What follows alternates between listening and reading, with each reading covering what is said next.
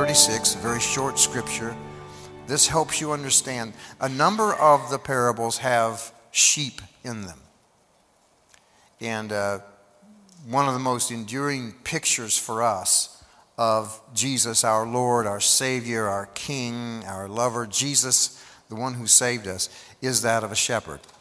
You can even see it in the first David. Jesus was called the son of David. So there were many things that were revealed in David's heart that were early pictures of, of the Messiah that would come, the Savior. And uh, we see that even in um, the 91st Psalm. And we also see it in other sections. Of course, the 23rd Psalm is the great one The Lord is my shepherd, I shall not want.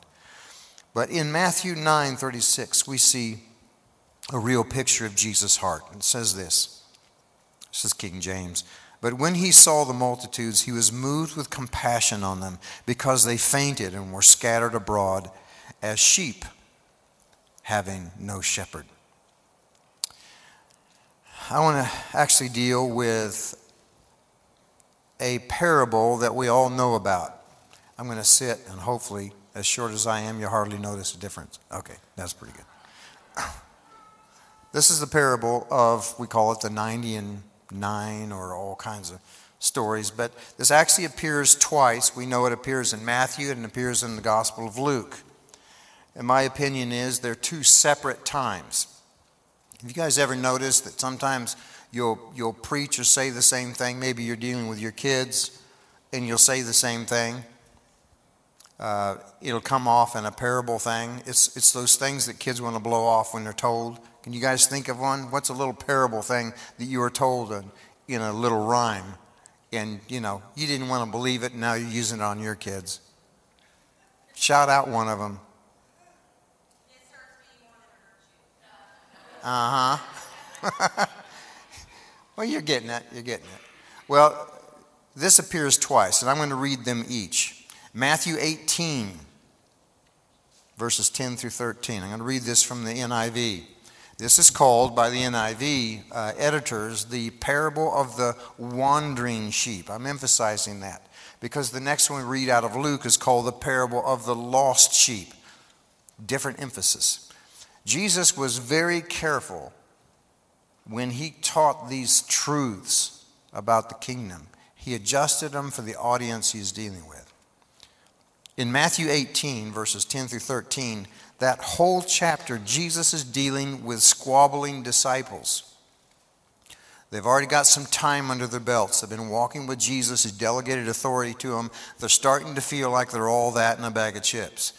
In fact, they're starting to argue who's going to be number one. He got that question. In the, when your kingdom completely comes, who's going to be number one? And so uh, he's also, they were actually arguing about it in this case in Matthew and hadn't actually said anything to Jesus. In fact, when he asks him about it and confronts it, what are you guys talking about? He's really meaning, what are you guys squabbling about?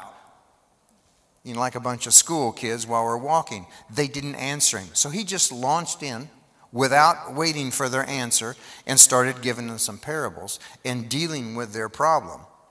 So he has some competitive, jealous disciples. They're getting judgmental and they're pretty prideful now he confronts them and says this in Matthew 18:10.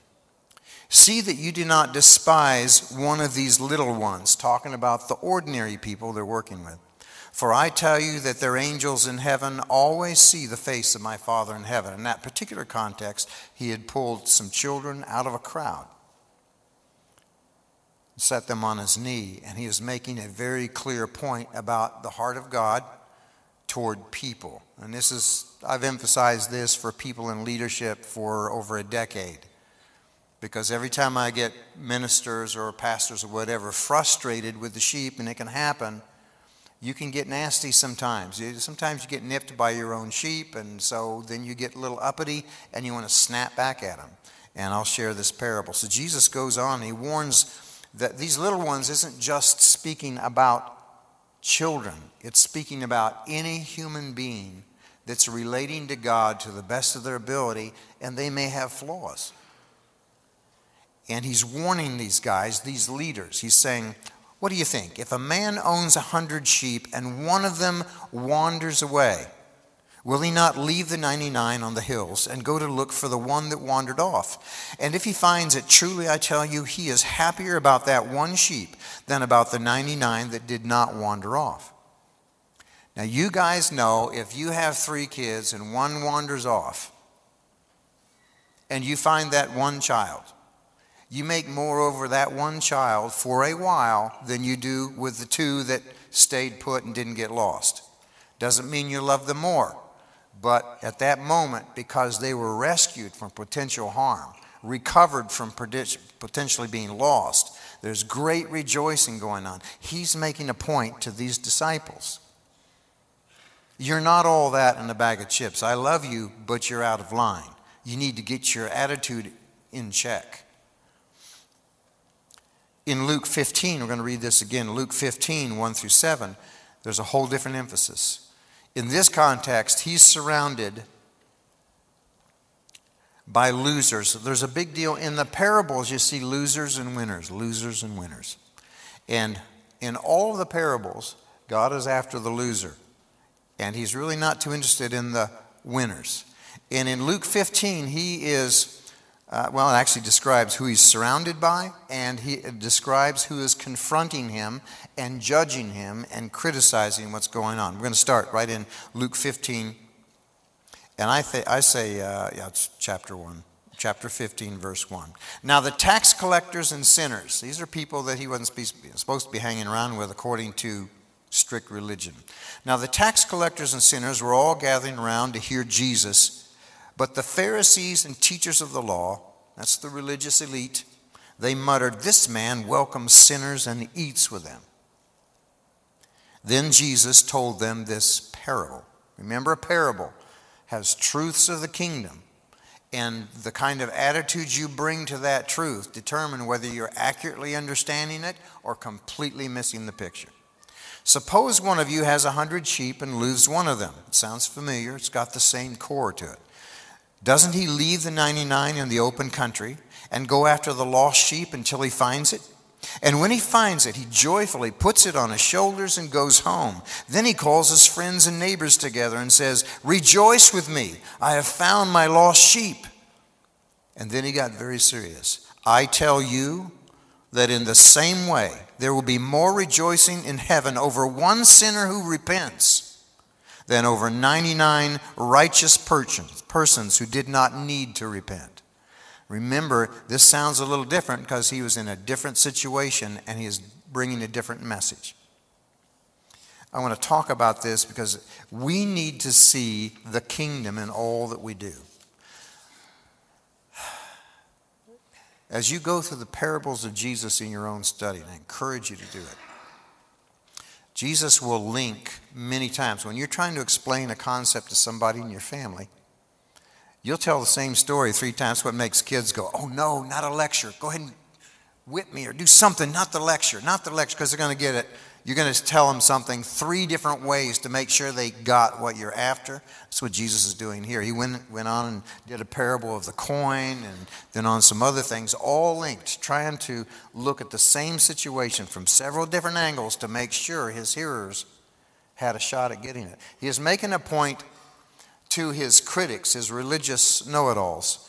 He wasn't going to get through to them, but he rebuked them, not so much for their good but for the good of the people around him who were losers. He was making a point about the love of God for people who are losers. And frankly, we're all losers. You guys remember the scriptures that tell us there is none righteous, nobody is holy.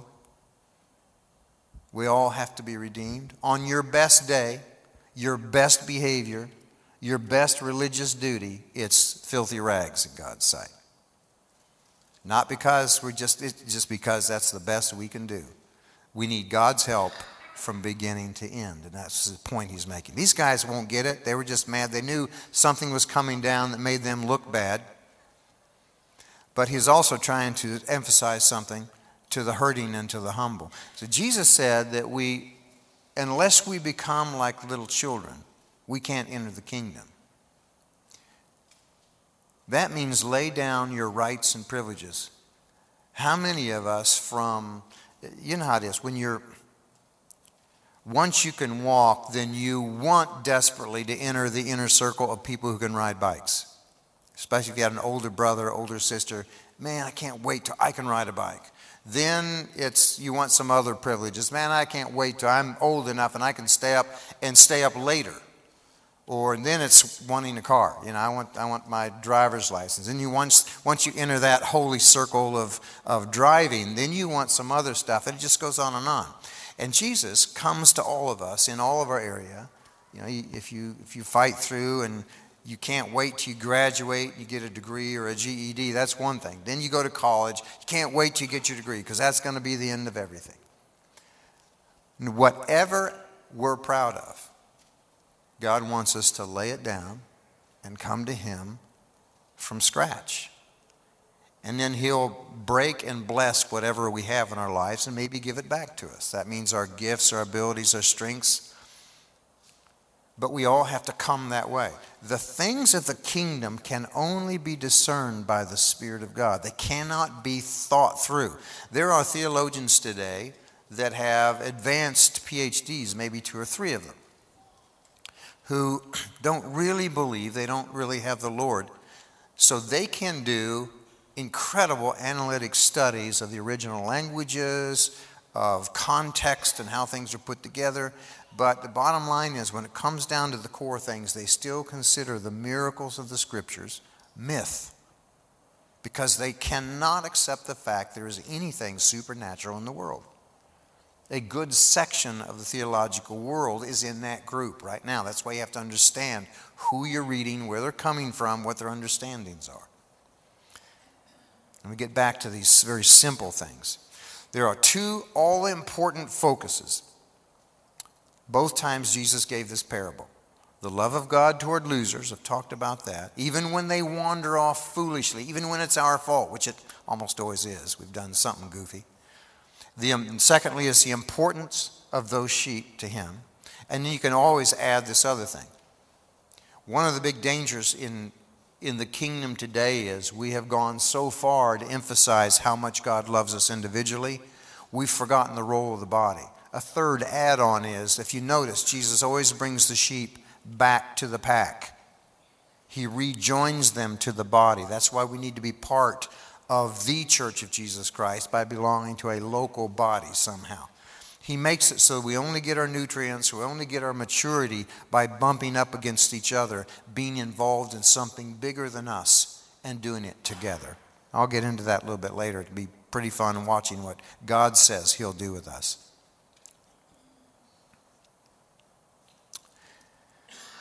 In the Old Testament, we see a picture even. You, sometimes you don't realize the Old Testament contains virtually all of the revelations that are, that are ex, exploded and made simple in the New Testament.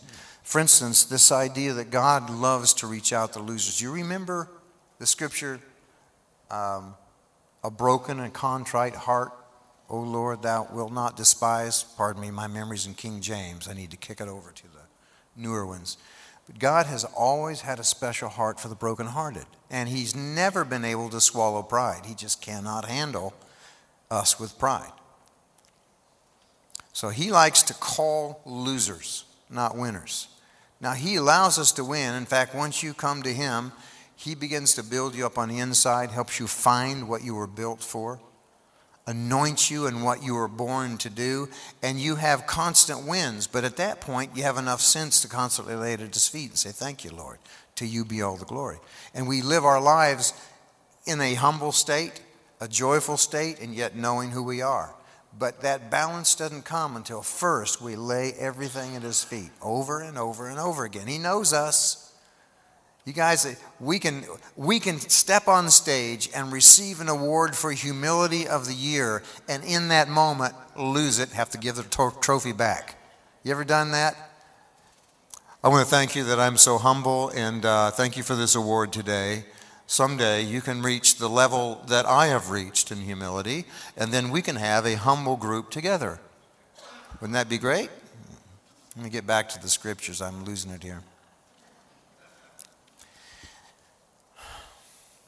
We see this picture of Jesus going after lost sheep. If you want to see I think probably the most important picture of Jesus and his New Testament ministry came to me from the Old Testament scriptures. Because Jesus, I noticed early on, even as a teenager, when I, I looked to see what was the first thing Jesus did when he officially launched his ministry as an adult. What did he do? Well, he went into his hometown synagogue. He stepped up to read the scriptures, and it's part of a classic synagogue service. And they handed the scroll of Isaiah to him, and he turned to Isaiah 61, and he quoted Isaiah 61, 1 through 7, or 1 through 6. And we see that in Luke 4. So let's turn to Luke 4. I'm going to read this from the Message Bible. Luke chapter 4, verses 18 through 21. This is the heart of God. This is, was the description of what the Messiah would do when he came. And Isaiah was speaking under the anointing of a prophet. And so he begins to speak these. Look at this, doesn't look like it, that. I'm just going to read it.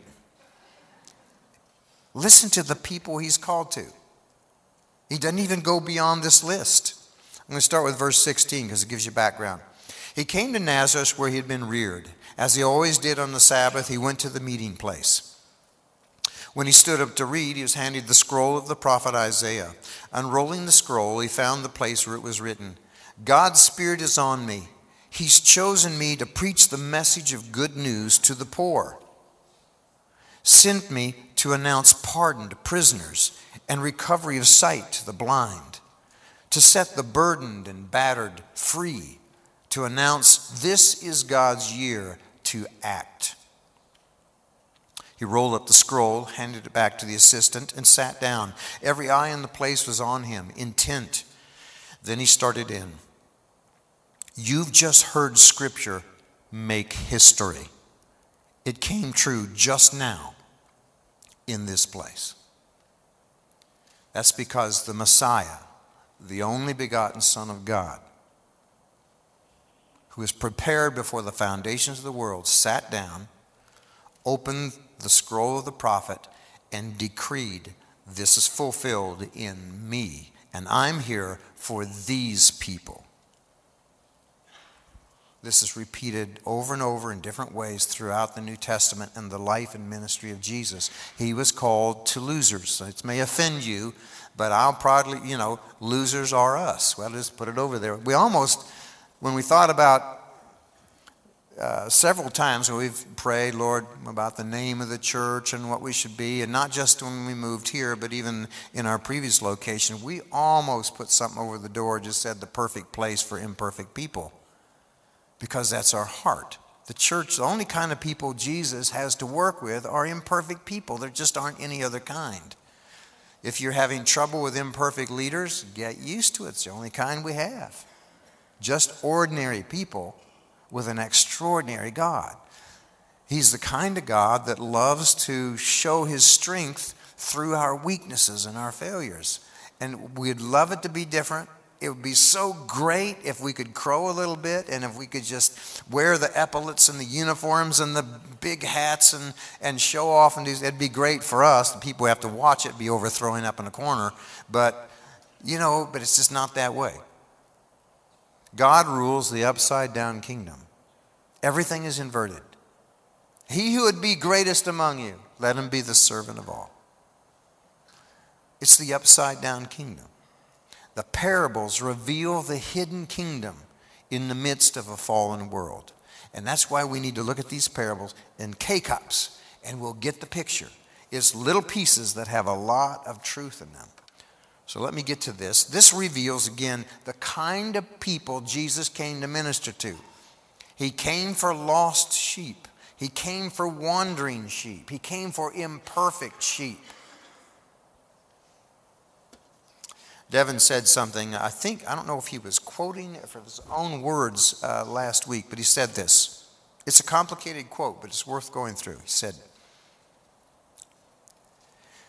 in the parables, we find a picture of God as one whose care and love lead him to action, to unprejudiced invitation into his plan. I think he was quoting a scholar. It sounds kind of like a scholar statement.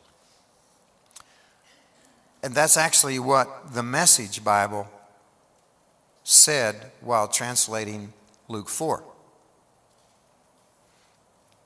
This is God's year to act. He told us ahead of time, hundreds and thousands of years ahead of time, what He was going to do, how He's going to set us free. Then He sent Jesus. Jesus came in exact fulfillment of all of the prophecies, and it looked so different from what people expected, they missed it. Tommy Tenney once was describing the uh, procession of Jesus when he went through the gate beautiful and everybody was greeting him and throwing palm trees in front and, and laying their cloaks there. And, and the way he put it, he said, Jesus, the Jesus parade went right past the front of the temple. The people were celebrating the coming of Messiah, even if they didn't understand everything. They thought he was going to set them free from Rome. He wasn't but they were at least celebrating him. Meanwhile, the religious leaders of Israel were inside plotting how to kill the Son of God who had come to set them free. We can really miss what God's doing. He looks so different from what they expected. They expected some, uh, uh, they expected the gladiator to come and set them free by physical force or dramatic miracles. But if you notice, the miracles of Jesus shifted. That's one thing that I think Devin was making a point. Jesus' early miracles had, they were powerful signs and wonders that caused people to ooh and ah, and they wanted to follow him to see if they could get more free food, handouts, of course, get healed and delivered. But then later, a lot of his miracles became more private and more personal. He was trying to drive some things home about the kingdom. Last page. That's good news for you. One of the scholars that's uh, done the most work in the parables has now gone to be with the Lord. He's an Episcopal priest who really loved the Lord with all his heart. It's clear from his writings he, he got it, at least part of it. He, he would even refuse to claim that he got it because that's part of the problem. The minute we think we've nailed down something, we, we don't have a clue. If we're learning, and we know we're always going to be learning, we're doing all right. But he classified the losing categories of the Lord's kingdom parables into five categories. And you, these will sound familiar. If you know anything about the, the, the parables, this will sound familiar. Jesus addressed his parables. See if this fits you in how many ways. How many of these five do you fit into? He was interested in the last he was interested in the least. He was interested in the lost. He was interested in the little. And he was interested in the dead. And by the time Jesus was done with them, he made the last first. He made the least the greatest. He made the lost found. He made the little big. And he made the dead miraculously alive. Wherever Jesus goes, he takes those which are low and he makes them high. What does the scripture say? Humble yourself before Almighty God so that in due season he will lift you up or exalt you. He loves to take us. I think you relate. I really relate to that. This parable of, I don't know why they said the 90 and 9. It should be the one. Because he, he left the 99 in a safe place Jesus didn't get into all the details. Well, did they have a pin around them? Were they properly covered, or was he an irresponsible parent? You know, should we should we call the authorities? I mean, he's just leaving these sheep. What's he What's he doing? He assumed we had enough brains to concentrate on the most important thing. The important thing was the 99 were okay. He's going to go retrieve the one that's not. Everyone in here is one of those ones. I don't know how it happened with you, but I know He tracked me down through my mess. He loved me through my garbage. He waded through my pride and all of the cover to cover up my hidden weaknesses. You guys, you can be 6'5, solid wall of muscle, tough as nails, and inside be dying. You know that. You can be the smallest, apparently weakest person in the room, and you could be the one who stands in a time of crisis. Everyone looks to you because you've got an answer. You've got something they desperately need. We serve the upside down God. Just as soon as he, we think we're something, he helps us understand no, no, no, no. That's a gift to you. Do not put it on a pedestal. Just use it. I gave you as a gift to other people. Now, be. Just be what I called you to be. I want to show you a glimpse of what God can do with losers, especially when they're together. I'm going to take you right back to the same prophet. It's actually the second half or the second part of the prophecy in Isaiah 61. Remember, Jesus launched his ministry with a quote from Isaiah 61 describing the people he was anointed to reach. In Isaiah 61, the second half of verse 3 through 4, I'm going to read the message Bible. Listen to what this band of losers does. It says in the message Bible, rename them oaks of righteousness, planted by God to display his glory. And understand, he's talking about us prophetically, everyone who is touched by the Son of God. They'll rebuild the old ruins, they'll raise a new city out of the wreckage. They'll start over on the ruined cities, take the rubble left behind, and make it new. That's us. When we come to Him, we come to Him as losers, but we don't stay there. We just need to always have that humble attitude. We're losers made into wieners. But I love the fact that God takes us completely with our mess ups, with our failures, with our screw ups, with our endless excuses. I don't know about you. If you have a, a, an Irish tongue or a Portuguese tongue or English or whatever tongue you got, I can guarantee you it goes too long and you have lots of excuses. With all that, God loves us. On your worst day, God loves you as much maybe more, as on your good day. Because on your best day, unfortunately, you probably know it and you're more difficult to live with for Him. He loves us anyway. He loves us with our stinkiness, our stupidness. He loves us with our attitudes. He doesn't let us stay there. He loves us too much. He is the God who says, If you're my kid, I will correct you.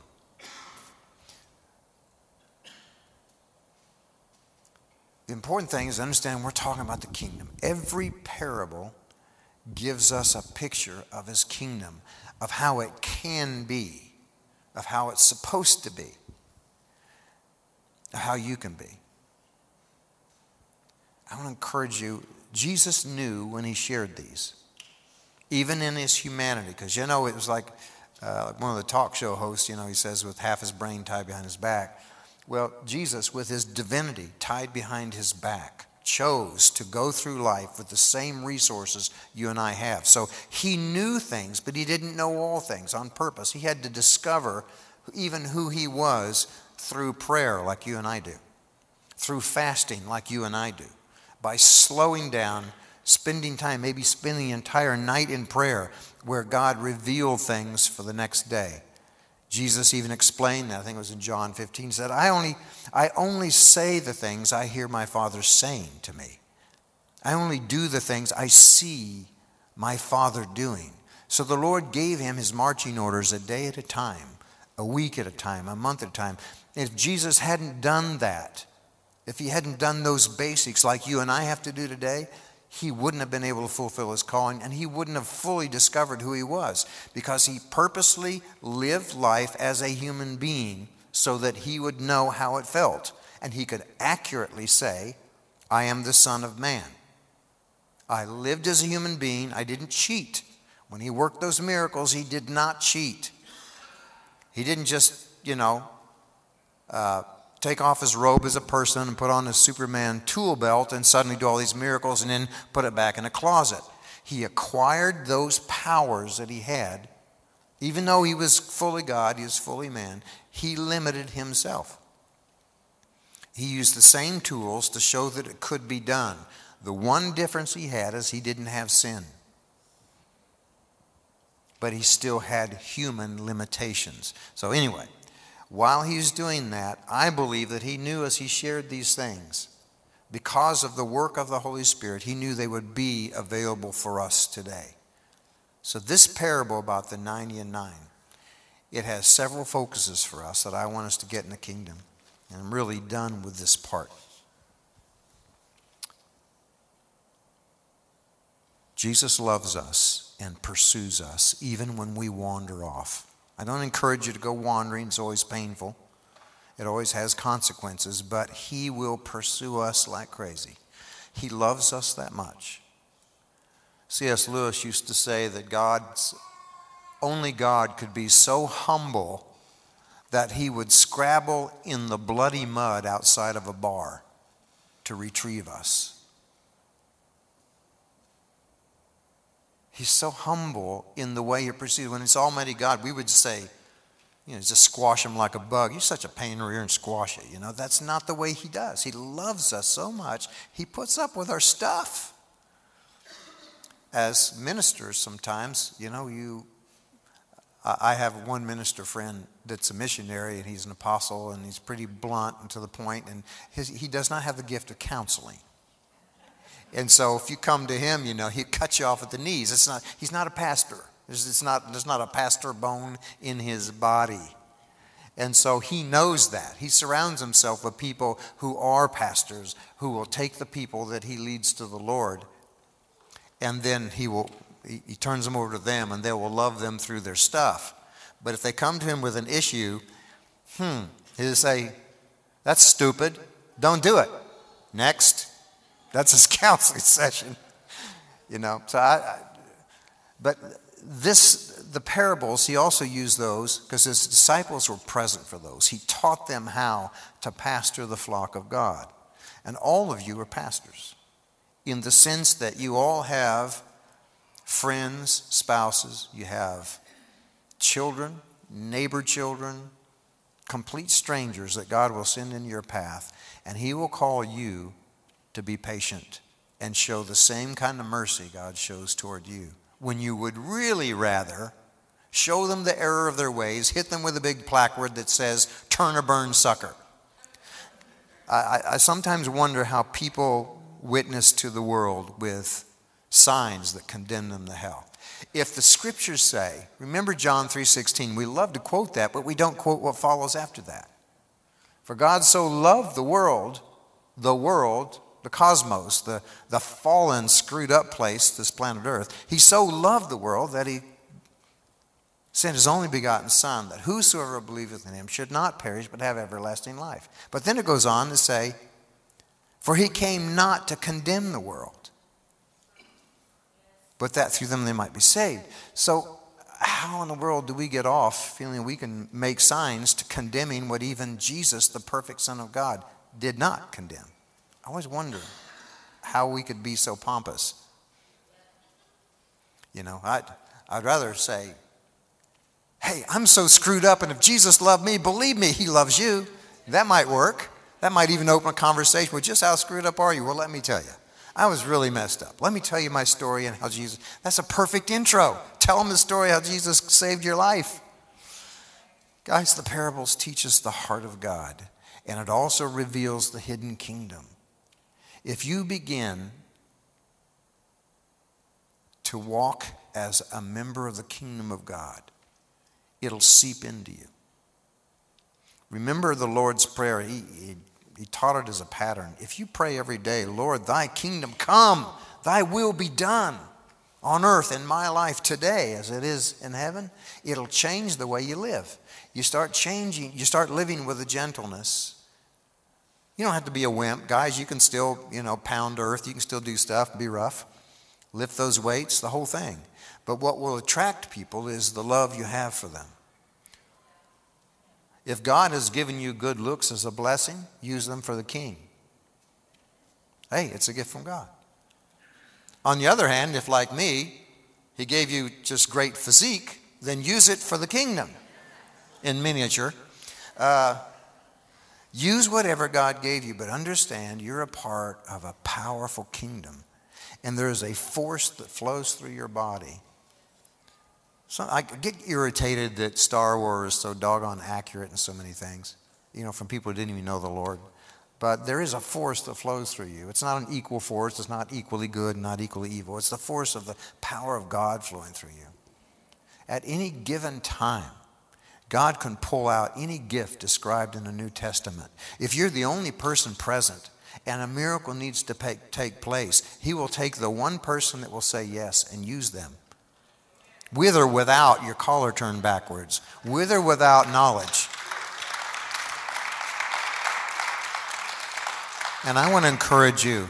You know, we've said this and we really mean it. And if we ever forget it, you guys have permission to remind us that the according to Ephesians 4, all of the ministry gifts, the fivefold ascension gifts, whatever the fancy term you want to apply, I just call them the equipping gifts. We're here, apostle, prophet, pastor, evangelist, teacher, we're here for one reason to equip the saints for the ministry. That's what the scriptures say, not me. So the saints do the ministry. And the saints are not people on pedestals who are dead. The saints are people who have been redeemed by Jesus and have God living on the inside of them. And that's you and me. We all get up in the morning with the same resources God. He gives you breath, use the breath. Each day He gives us as a gift. And He wants you to take the kingdom into your world. That's how the kingdom expands. I don't I think if if I want you to get anything at all through this, when I came in the building today, I just sensed his gentleness. It almost, you know, I I don't like to admit that I cry once in a while, but man, I kept wiping away tears. What in the world's this thing? This leak's going on here. That's going to be embarrassing. I don't want the guys to think I'm a wimp. I got to drink black coffee this morning. But his presence has been here in a special way. You know, we know his presence is always there. But there are times when He just somehow makes it apparent to us, allows, allows our emotions to be touched. And His presence is here very strong. And that makes me suspect. It makes me suspect that God had some of you in mind this morning. Some of you have come in here with the snot beat out of you. I don't know where from, whether it's your failures or people been treating you like garbage. I have no idea. I don't claim to know those things all the time. God lets me see it once in a while, just enough so I don't get a big head, and then He shuts it off. But His presence is so precious.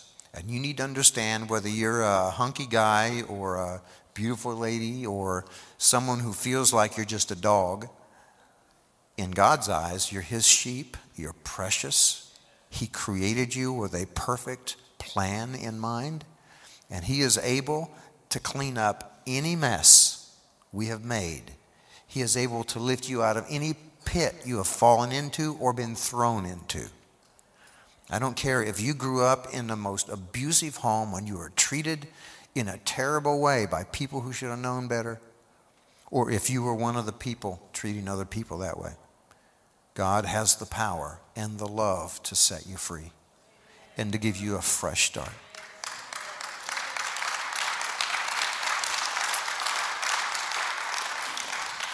That's really the, the message about the parable of the 99. It's short, it's to the point, it has barbs on it for people that are uppity, it has. Uh, a trimming mechanism on it for believers who should know better and you're getting a little high on your ego.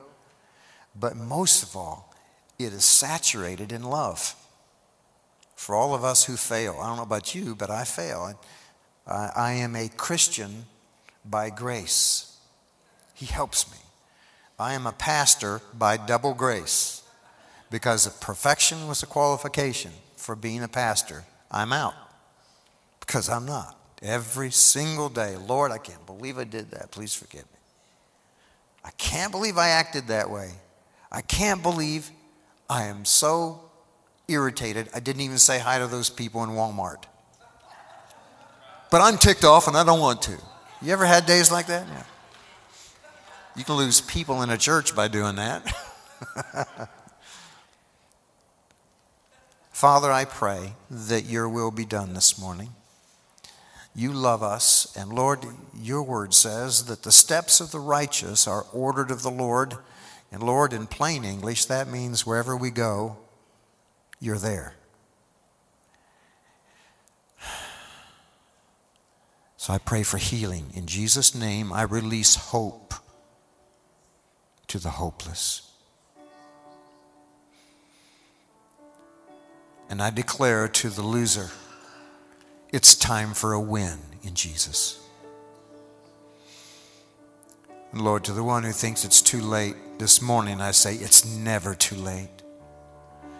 The Lord is here and He knows your name. You're not here by accident.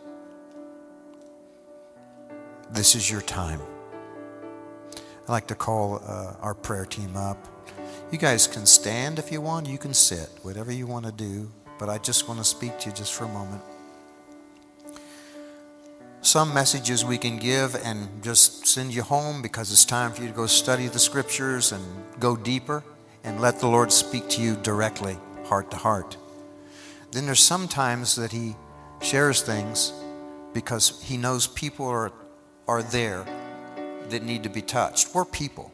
And God's plan is that He uses people. Sometimes all we need to make it through a day is just somebody's hug or just a wink or some, we need some communication from other people to reassure us it's going to be all right.